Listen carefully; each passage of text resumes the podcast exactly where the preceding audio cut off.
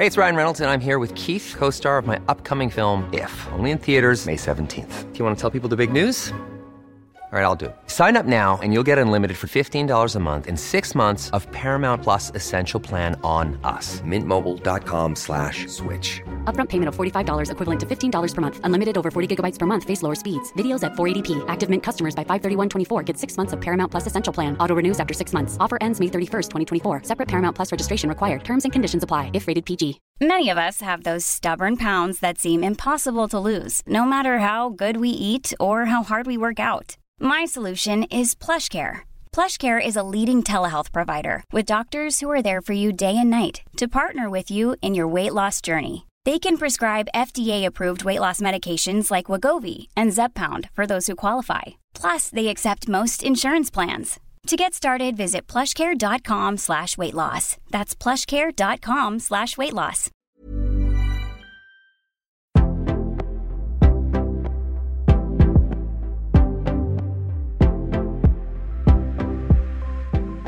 Idag träffar vi Mervi Kerki som i sitt yrke inspirerar och sprider kunskap om hunden som art, om dess kommunikationer och signaler.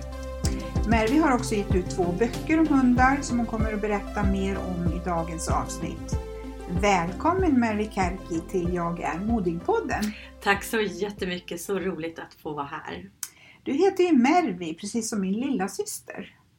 Har du som jag finsk påbrå? Ja, jag är helfinsk, så, men jag har aldrig bott i Finland. Men mina föräldrar båda var helfinska. Ja, mm. Vad fint namn din syster ja, har. Eller hur?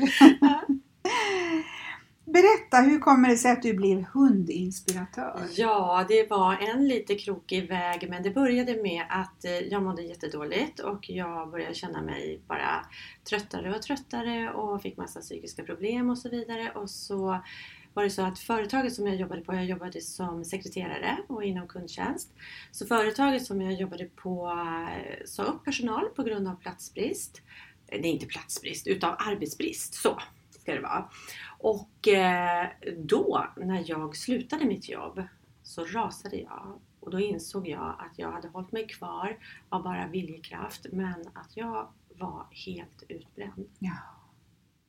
Hade det varit väldigt stressigt eller var det att det var organisationsförändringar som stressade? Eller? Efteråt förstår jag att det här handlar om hela mitt sätt att leva. Men då var det ju lätt som man tänkte att ja, men tre barn och fullt upp i livet och heltidsjobb.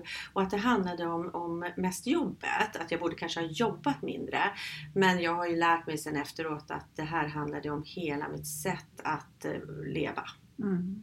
Var det så också att du ställde väldigt höga krav på dig själv, att du skulle prestera? Väldigt höga krav, och det här upptäckte jag först också när jag började rehabilitera mig själv. Då började jag ju se att jag har ju enorma krav, även när jag var sjuk så tänkte jag, men oj vad dålig jag är som inte klarar av saker, och bankade på mig själv. Mm. Mm. Så absolut, mycket krav, men osynliga krav lite grann tyckte mm. jag. Mm. Mm. Eh, och eh, sen började du jobba med dig själv. Ja, precis. Jag började att se, dels så behövde jag ju förstå varför mår jag så dåligt.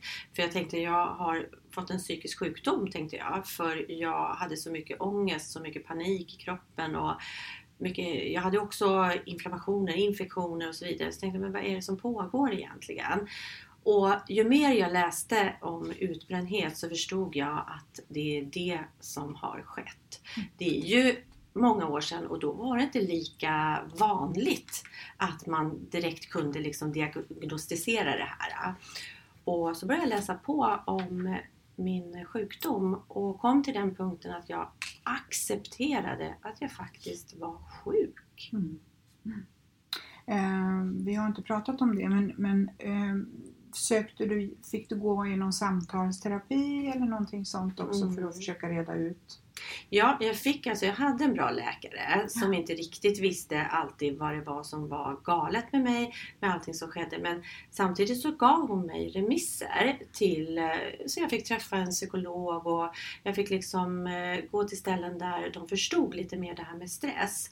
Så på så sätt så fick jag en fin hjälp, mm. men det mesta skedde i hemmet, för jag började läsa på om också efter utbrändheten så var det självkänslan. Ja. Fanns ingen självkänsla. Jag var ingenting värd. Och sen självförtroende hade jag så länge jag jobbade. Mm. Men när jag inte jobbade, vad var det då? Ja. Du identifierar dig med ditt arbete. Så hade det blivit. Ja. Så det var först egentligen som jag tänkte när jag lyfte blicken efter jag hade läst på om utbrändheten. Och så tänkte jag, men är jag så värdelös? För här är jag ju med mina tre barn ja. och min familj. Ja. En sambo som jag har levt med länge. Och det är väl bra. Så jag försökte liksom börja hitta vad är det som är bra i mitt liv. Och vad är det som är så himla hemskt. Mm. Det här ledde ju dig till att du skaffade hund. I början av min utbrändhet så jag fick ju social fobi. Jag vågade inte möta människor. Jag var hemma i mitt hem och ville inte ut överhuvudtaget. Men så kom jag sen till en punkt där jag kände mig bättre. Jag började känna, nej, jag tror att jag ska skaffa mig en hund för att komma ut i naturen. För alla har vi ju hört hur naturen helar oss mm. och hur bra det är. Och då såg jag framför mig en romantisk bild över hur en fantastisk hund skulle komma in i mitt liv. Och så skulle vi promenera och ha det mysigt i skogen. Och sen skulle hunden leva med min familj, med allt vad vi gjorde så hunden skulle vara med. Ja. Men den här hunden som kom till oss, han hade andra planer. Och det ledde till att du började utbilda dig inom det också. Ja, ja. För hunden som kom till mig var så grymt stressad. Och det mm. kallades då av många när jag sökte hjälp. Att han var olydig. Ja. Att han var ouppfostrad och allt sånt där. Så att jag gick ju massor med kurser. Jag anlitade proffs som skulle hjälpa mig. Och läste alla böcker och så. Och det blev inte bättre. Visst, vi släckte lite småbränder ibland. Mm. Så att vi liksom såg att ah, men nu är han lite bättre i kopplet. Nu skäller han lite mindre och så. Men det hela tiden bubblade upp tillbaka. Så då så fick jag tips om en bok som heter Förstå din hund. Och efter jag hade läst den så kände jag att det hände något med mig. Jag bara, vänta lite. Det handlar inte om hundträning. Det handlar om kommunikation. Hundens kommunikation. Och det ledde dig då till engelska landsbygden? Ja, efter en föreläsning där Jen Fennell som hon heter var i Sverige. Så tänkte jag, hur ska jag lära mig det här? Och då visade det sig att hon har, hade också, eller har fortfarande kurser på den engelska landsbygden. Och där tog jag ett av mina stora steg i mitt liv. Jag var över fyrtio och jag var så rädd för allting och osäker. Och ändå så bestämde jag mig för att nu ska jag rädda mitt hundägarskap. Så jag flög till England och gick kursen hos henne. Mm. Och där vände livet. När jag åker hem så är jag så fullproppad. Jag har lyssnat på engelska och jag har mött massa människor. Och jag är, så, jag är fortfarande kvar i lite utav min utmattning. Då sitter jag på flygplanet hem.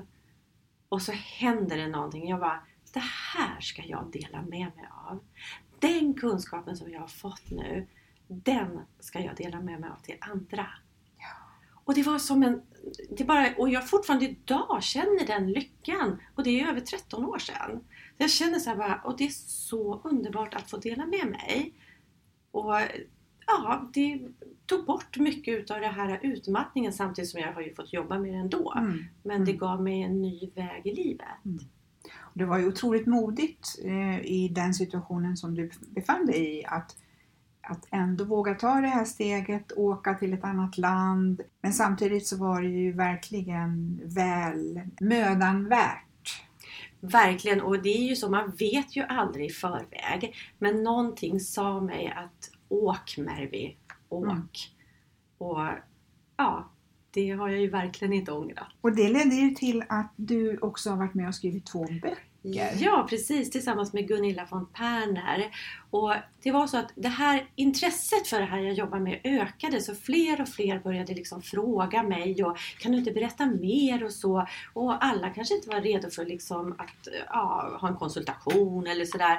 Och man hinner ju inte så heller. Så då så mötte jag Gunilla och vi började prata lite mer om hur vi skulle kunna få ner det här på papper. Och hon är den här som kan strukturera upp ja. det. Och jag är den här som bara pratar på och så sen så bakar hon kakan medan liksom jag babblar. Och så vi kom fram till att vi skulle skriva en bok, och efter vi hade skrivit den första boken mm. som heter Det goda hundägarskapet, från desperation till inspiration, för så var det, jag var desperat i mitt hundägarskap så, och gick till inspiration, så var det många som började fråga att, men vi då som inte har en problemhund, vi som vill förebygga, hur ska vi tolka den här boken? Och då förstod jag att nej, men nu behöver vi göra någonting som inte har med problem att göra, utan bara med att vara steget före och utvecklas. Så då kom andra boken till, och den heter Valpinspiration. Ja, kul. Mm. Om, vi, om vi går tillbaka till din,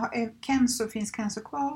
Nej, Kenzo gick bort tjugo sjutton, och han blev tretton år och tio månader. Ah. Och när han var två år och jag sökte hjälp för honom, så var det flera som kunde hundar som sa avliva, det är ingen idé.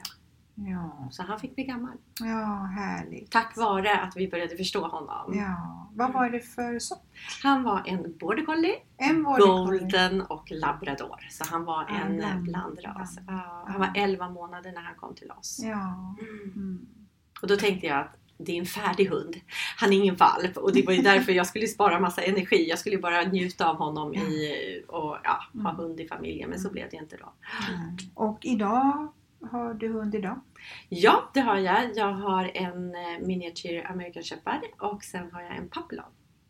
En Papillon? Mm. Vad länge sedan jag hörde. Ja, de är alltså helt underbara. Han är redan fjorton år, och han kom in i den här tekniken efter att jag hade börjat förstå den. Så ja. Han har ju alltid levt med den här kommunikationen, och likaså Karma då, som är fem år idag. Mm. Mm. Och så har du barn som har hundar också. Ja, eller vuxna barn. Ja, men precis. Ja. Jag har vuxna barn som har hundar, och då brukar jag lite skämtsamt säga att jag är mormor till dem. För de har jag, jag har ju barnbarn också, och då är jag mormor. Ja. Så mormor tycker jag lite. Ja. Och sen har ju, sprider ju du den här kunskapen genom att du är ute och föreläser också. Ja, ja det gör jag. Ja. Mm. Och det är ju jätte... härligt att få dela med mig, och jag berättar om den desperata resan där många känner igen sig, där det faktiskt inte blev som man hade trott, där man hade sett en söt hund framför sig och sen så blev hunden väldigt krävande eller svår. Så då berättar jag om det desperata, jag berättar om mina misstag, och sen så går jag över till inspirationen, och det är hur kan hundägaren göra för att göra sitt hundägarskap bättre. Och det brukar vara väldigt trevliga, härliga föreläsningar. Mm. Var någonstans håller du dem någonstans? Det är lite olika. Som nu eh, inom kort så kommer jag att resa lite mera. Men jag har varit i, på Scandic bland annat i Täby flera gånger. Så det är lite vad jag bokar in mig på. Ja. Mm. Mm. Och hur når man så att säga, hur når man dig så att man... kan gå med på någon sån här jag föreläsning? Är, jag är väldigt aktiv på sociala medier. Mm. Så jag brukar hojta en och två och fem gånger. Så bara, hallå! Kom och var med, för jag vill så gärna inspirera. Ja. Men sen har jag på hemsidan också. På mm. hundinspiration punkt se så lägger jag ut när det är någonting som är på gång. Mm. Och sen så... är det väl på det sättet egentligen. Och, och, och nyhetsbrev som, ja. som jag skickar ut. Ja. Hur många brukar det vara som på någon sån här föreläsning? Jag, jag brukar sätta stopp vid femtio. Och mm. det, är, det brukar faktiskt vara kö som fler vill komma. Ja, fler vill komma. Anledningen till att jag vill ha just femtio, det handlar om dels om mig. Det är att jag har varit otroligt rädd att föreläsa. Jag har kämpat. Det är också någonting som du har jobbat med. Och det är Kenzo, min hund, som sa... Alltså du behöver berätta, nu, nu sa ju inte han det, men han sa det med sitt beteende. Ja. Om, om du inte ställer dig och berättar så kommer ju ingen att veta. Så att, och när man är femtio stycken ungefär, då når man varann. Då kan man också ställa frågor på ett skönt sätt och så. För jag vill att hundägaren ska gå därifrån och känna att ja, men det här var bra för mig. Inte bara, oj nu har jag tränat min hund för dåligt eller mm. nu har jag inte gjort som man borde. För ibland kan det bli... prestation istället. Ja, precis. Så, men jag har jobbat mycket med att eh, våga vara jag. Att stå där och... För kunskapen har jag, den tvivlar jag inte på. Men jag tvivlar då och då på mig själv. Mm. Mm. Att det är just jag som ska stå där till exempel. Mm. Så det började, ja, senaste åren så känner jag mig bara, åh, oh, jag ska föreläsa. Du, får, In, du blir inspirerad precis, och innan får var det, energi. Precis, innan var det mera så här, åh nej, varför har jag gett mig in i det här? Varför gör jag det här nu igen och igen? Men, ja, jag känner Men det handlar ju också om mod, att utsätta sig gång efter gång ah. efter gång tills man känner sig trygg. Ja, men lite så. Ja. Och, och liksom göra det på ett tryggt sätt så att man känner att, ja men, det kommer att bli bra. Ja, lite precis. Så. Ja. Ja. Sen så har du ju även en hundbutik. Ja, men precis. Jag har en hälsobutik för hund och katt. Där vi jobbar också lite lika som jag gör med beteende. Och det är att titta på orsak. Som är, symptomet är ju oftast kanske att det är, hunden kliar sig, allergier eller några klåda och så vidare. Ja, men vad är orsaken? Är det så kanske att man behöver ha en annan mat? Eller ska man, hur ska man tänka med godis? Så det är rena... bra produkter, och sen har vi också giftfria alternativ när det gäller ja, halsband, koppel och, och leksaker och så. Mm. Så vi, vi brukar säga så här att vi går i rätt riktning. Vi är inte perfekta, mm. men vi går i rätt riktning och det känns väldigt, väldigt bra. Quality sleep is essential. That's why the Sleep Number Smart Bed is designed for your ever-evolving sleep needs. Need a bed that's firmer or softer on either side? Helps you sleep at a comfortable temperature? Sleep Number smart beds let you individualize your comfort, so you sleep better together. J D Power ranks Sleep Number number one in customer satisfaction with mattresses purchased in-store. And now, save fifty percent on the Sleep Number limited edition smart bed for a limited time. For J D Power twenty twenty-three award information, visit j d power dot com slash awards. Only at a Sleep Number store or sleep number dot com. There's never been a faster or easier way to start your weight loss journey than with PlushCare. PlushCare accepts most insurance plans and gives you online access to board-certified physicians who can prescribe F D A-approved weight loss medications like Wegovy and Zepbound for those who qualify. Take charge of your health and speak with a board-certified physician about a weight loss plan that's right for you. Get started today at plushcare.com slash weight loss. That's plushcare.com slash weight loss. plushcare.com slash weight loss. Wow. Nice. Yeah. What you're hearing are the sounds of people everywhere putting on Bombas socks, underwear, and T-shirts made from absurdly soft materials that feel like plush clouds. Yeah, that plush. And the best part? For every item you purchase, Bombas donates another to someone facing homelessness. Bombas. Big comfort for everyone. Go to bombas.com slash ACAST and use code ACAST for twenty percent off your first purchase. That's bombas.com slash ACAST. Code ACAST. Mm. Och din butik, var, var finns den någonstans? Den finns i Roslags Näsby, ja. I Täby. Ja. Mm. Så där är det andra som jobbar. Så mm. från det här att jag var arbetslös och sjukskriven så har jag idag några anställda och min butik som jag älskar att gå till. Och jag är inte där hela tiden men ändå som jag, jag tycker om min butik och så då. Och just det här med utbildningar och föreläsningar. Och... Så du är egen företagare idag? Precis, jag är egen företagare och det fanns inte på kartan innan i mitt liv. Jag har aldrig trott att jag skulle kunna vara en egen företagare. Och så kommer den här hunden in i mitt liv och säger du behöver göra någonting som har med det här att göra. Det är så, och det heter ju hundinspiration och det är för att jag vill inspirera. Mm. Jag vill inte att någon ska känna sig dålig när de har träffat mig. Jag vill att de ska känna att åh, nu fick jag bra tankar. Mm. Lite så. Mm. Ja. Härligt. Och det måste ju ge dig, och ge dig väldigt mycket energi också. För att du får, jag kan tänka mig att du får väldigt mycket positiv mm. feedback från hundägare som du hjälper. Massor från hjärtat. Ja. Det är alltså, handlar allt från vi avlivade inte vår hund eller vi valde att inte omplacera vår hund. Eller massa, sen finns det ju alla de här härliga som bara säger tack, nu förstår vi bättre. Ja. Så det behöver inte alltid vara så stora saker men varje gång så är det någonting som bara går rakt in i mig och jag tänker tack för att du berättar. Ja. Mm. Vem är Mervi som privatperson då? Ja, eh, jag är en trebarnsmamma. femtiosex år och lever med min sambo. Och så har vi två hundar. Och när jag inte håller på med hundar, vilket jag egentligen gör tjugofyra sju för att jag är helt... Det är väl ett sätt att leva för dig. Exakt, det, det går ihop ja. lite grann, mitt liv och eh, mitt arbete. Men så tycker jag annars jättemycket om att gå på loppisar och gamla genuina saker och lite äkta sådär. Mm. Så det tycker jag är, och sen så räcker inte livet till mig så mycket mer. Och jag kan tänka mig att barnbarnen är och hälsar på också. Ja, jättefin, härlig, och nu har man ju kontakt med dem, för nu har man ju tid på ett annat sätt. När man själv hade barn, så när jag tittade tillbaka känns det som att jag bara rusade på. Ja. Men såklart man inte gjorde bara, men det känns så. Mm. Och nu så kan jag liksom bara njuta av det. Jag kan bara sitta och bara vara med dem. Ja. Och det är lite lika som med hundar. Att bara vara. Att det inte alltid måste hända så mycket. Mm. Ja, jag vet. Jag, själv har jag inte några barnbarn än. Men jag vet att min mamma, som inte lever längre. Men hon eh, hade heller inte så här jättemycket tid med oss. För vi var, vi var sex barn. Så vi var ju många. Eh, men jag vet att när barnbarnen kom så... Hon la otroligt mycket tid på sina barnbarn. Mm. Och de större barnbarnen minns ju det mycket väl. Liksom. Ah, ah. Så att, så att det, man får ju en annan relation. Ah, jag, jag trodde inte jag skulle bli så fäst vid dem. För jag, jag måste ju hela tiden så här bara, hej, kan vi facetima? Hej. Så att hela tiden, och det, det är någonting väldigt speciellt. Ja. Så nu förstår jag dem som har pratat om det innan. För innan tänkte jag, det är så speciellt kan det inte bli.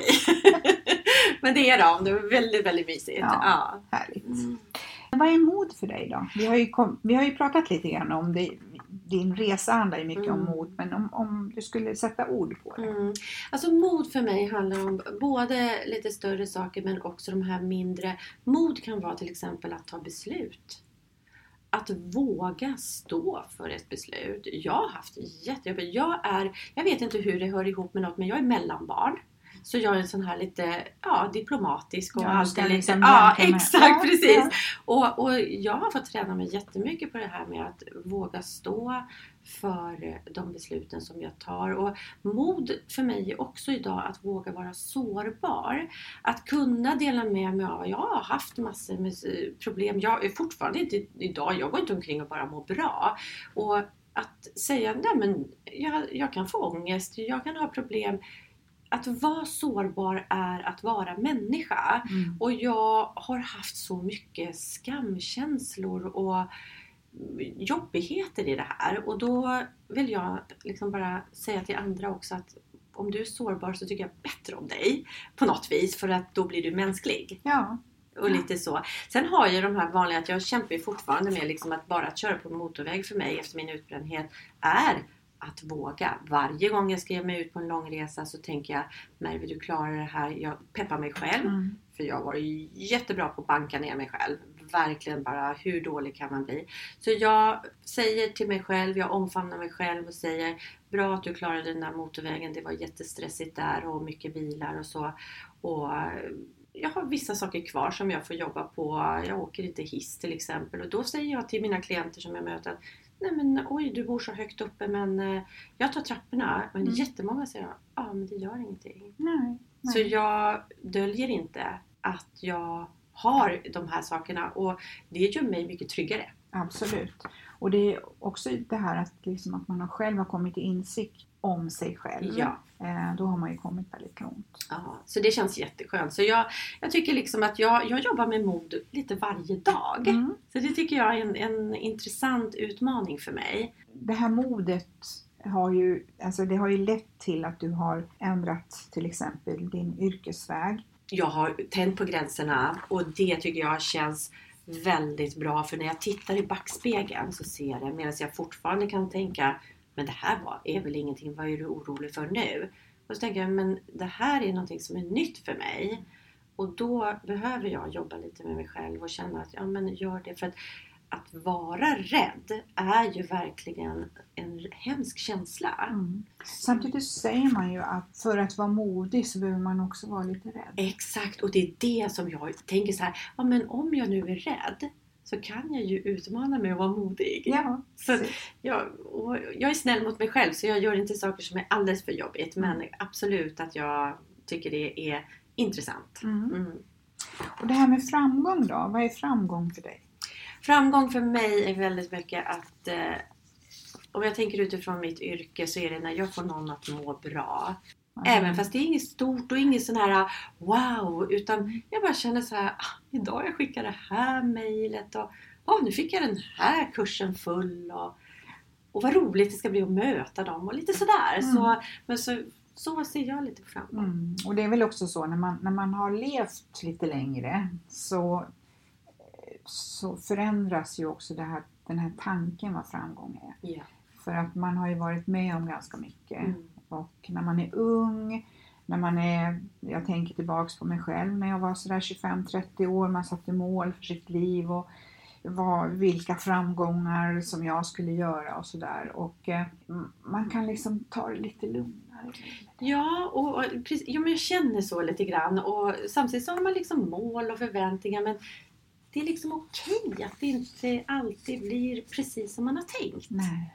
Utan det är mycket handlar, tror jag, om det inre framgången. Man känner att jag mådde bra i det jag gjorde. Någon annan mådde bra i det jag gjorde. Eller det som jag kanske utbildade i eller så. Så då, då brukar jag ja, säga till mig själv att men det här är bra. Mm. Och man, man kan känna sig nöjd. Exakt, ja. Den här härliga nöjdhetskänslan som inte fanns innan min brut, utbrändhet. För att där var det hela tiden... Lite bättre, lite bättre, ja. lite bättre. Mm. Så att jag hamnade, jag, jag fick aldrig den känslan. Mm. Du så pressade den, dig ja, själv. Precis, så ja. Idag hämtar jag den om jag inte liksom hittar den riktigt. Så bara, nej men stopp. Och så landar jag lite grann i det. Mm. Mm. Eh, jag berättade ju för dig tidigare att, att min egen familj, vi har haft fyra hundar. Jag vill ju jättegärna skaffa hund igen i framtiden. Men just nu så känner vi att ja, vi är i den här åldern då vi vill uppleva saker, vi vill resa och, och vi vill ju inte lämna bort våran hund. Nej. Bara för att vi kanske vill göra en längre resa och vara borta längre. Men absolut så tror jag nog att vi, eller vi kommer att skaffa hund i framtiden. Men vad är ditt bästa tips till någon som funderar på att skaffa en hund? Mm. Alltså jag skulle vilja säga att verkligen sätta sig in i hundens kommunikation. För många som jag möter börjar prata om hur de ska träna, uppfostra och så. Men sen är det alla de här mellanbitarna. Vad gör man emellan allt det här? Och när man börjar förstå att hunden som flockdjur behöver en god ledare i flocken och att det är det som skapar trygga hundar, då börjar vi utvecklas med någonting som är, det är inte konflikter, det är inte massa jobbigheter på det sättet. Hundar är hundar, det är djur, men vi förstår våran hund. Så att sätta sig in i kommunikationen och sen välja en ras också, även fast jag sällan pratar om raser, en ras som passar just dig i din livsstil. Mm. För ibland kan det krocka lite att hunden kanske vill mycket mer eller tvärtom. Mm. Så, men har vi språket, mm. då kommer vi långt. Mm. Många gånger så är det ju sådär att man kanske skaffar hund när man har småbarn. Mm. Eh, är det något speciellt man ska tänka på här? Ja, och det är ju att Att ha en hund bland barn kan bli riktigt jobbigt om inte barnen och hunden funkar ihop. Mm. Så man behöver se det som att det blir väldigt mycket att lära barnen. För hunden, om den inte har några bekymmer, kan den få bekymmer. Därför att kanske barnen inte förstår hur de ska hantera hunden och kanske drar i svansen eller någonting. Då kan det helt plötsligt bli en hund där jag får mycket samtal att nu har hunden bitit barnen, varför hände det? Då frågar jag alltid, vad var det som hände innan? Mm.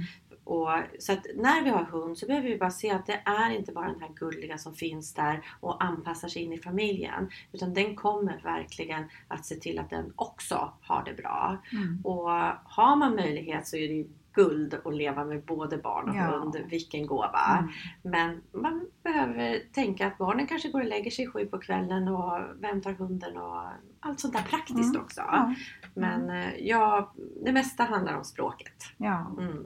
Och sen har vi ju då de här då mitt i livet som har vuxna barn. Då kan man ju kanske vara lite mer flexibel mm. hur man tänker mm. kring en mm. hund. Sen har vi ju då de som är lite äldre mm. som kanske inte riktigt har fysiken mm. att eh, vara ute med hunden tillräckligt mm. mycket mm. eller tillräckligt, tillräckligt länge. Mm, mm. Hur tänker man där? Alltså jag har så många härliga äldre som har skaffat hund. Och idag finns det inget tak på ålder. Igen brukar jag säga att välj en hund som inte kan dra omkull dig. Och sen brukar jag tipsa om att vara ute mycket med hunden. Du behöver inte gå iväg. Du behöver inte gå elljusspåret. Du kan gå ut. Och de här hundarna som lever med lite äldre, de får oftast ett lugnare liv. Ja. Så då sitter de där i parkerna och de kanske kan springa lite lösa. Och, ja, det och finns ju hundvårdar. Ja, men precis. Och, och, och det, det blir så himla bra.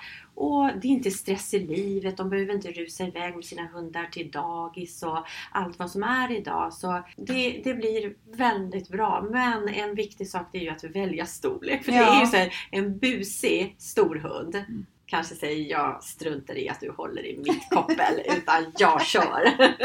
Och då kan det hända saker. Så där är det väl en bra liksom, tanke. Ja. Och avslutningsvis då, vad är ditt bästa tips till en nybliven hundägare? Att ha gott om tid på ett lugnt och bra sätt. Att inte stressa med hunden så att den får landa lugnt i sitt hem. Är man ny hundägare kan man tänka att det tar några dagar för en hund att landa i hemmet. Det tar några veckor för hunden att landa i närområdet. Sen är man redo för att ta nästa steg. Så man tar det lugnt och bara känner att man lär känna varandra. Ja. För det är så lätt att vi liksom snabbt bjuder hem alla gäster. Det är så lätt att alla börjar göra massor med saker med hunden. Och då kan det bli bakslag. Så när mm. hunden är, om vi säger att det är en valp, om, när hunden är några månader så kan den helt plötsligt ha fått stress istället. Ja. Lite så, så att ta det lugnt och lär känna varandra. Mm. Mm. Vad, vad rekommenderar du om, om man skaffar en hund och säger att man en, en valp? För när man har barn så är, det ju, är man ju hemma liksom föräldraledig. Mm. Hur är det med hundar? Hur ska man tänka där när man mm. får hem en valp och man jobbar? Och... Precis, eh, det många gör idag. Det finns ju alternativ till att man kan ha eh, hunden på ett hunddagis eller så. Men det är ju inte alla hundar som trivs med det. Mm. Så att det som också är vanligt är att man har med sig hunden. Mm. Att man, idag är det väldigt... vänligt på många arbetsplatser mm. så finns det inga allergier så kan man ha sin hund med och då bara tar man det lugnt och låter hunden ha sin hörna och inte gör det till en lekkompis mm. för då kommer den att bli mer intensiv på jobbet mm. så att jag skulle jag har ju med mina hundar, jag har ju den förmånen ja. Så jag tycker det är jätteskönt och sen finns det ju andra alternativ idag, det finns ju någonting som kallas för doggy walkers, de, de ja, kommer det. Hem och då kan hunden vara hemma men man lämnar ju inte en valp. Nej. Så där mm. behöver man ju ha det här första året. Ja, precis. Så det blir tryggt. Men sen så finns det härliga grannar, ja. Vänner. Du vet alla så här, lär känna min hund. Och uh, lär dig hundens kommunikation. Och uh, så ingår du i flocken. Mm. Mm. Tack så jättemycket Mervi för att du delar med dig utav dina hundkunskaper och inspirerar i Jag är modig-podden. Tack så jättemycket och härlig podd med mycket mod.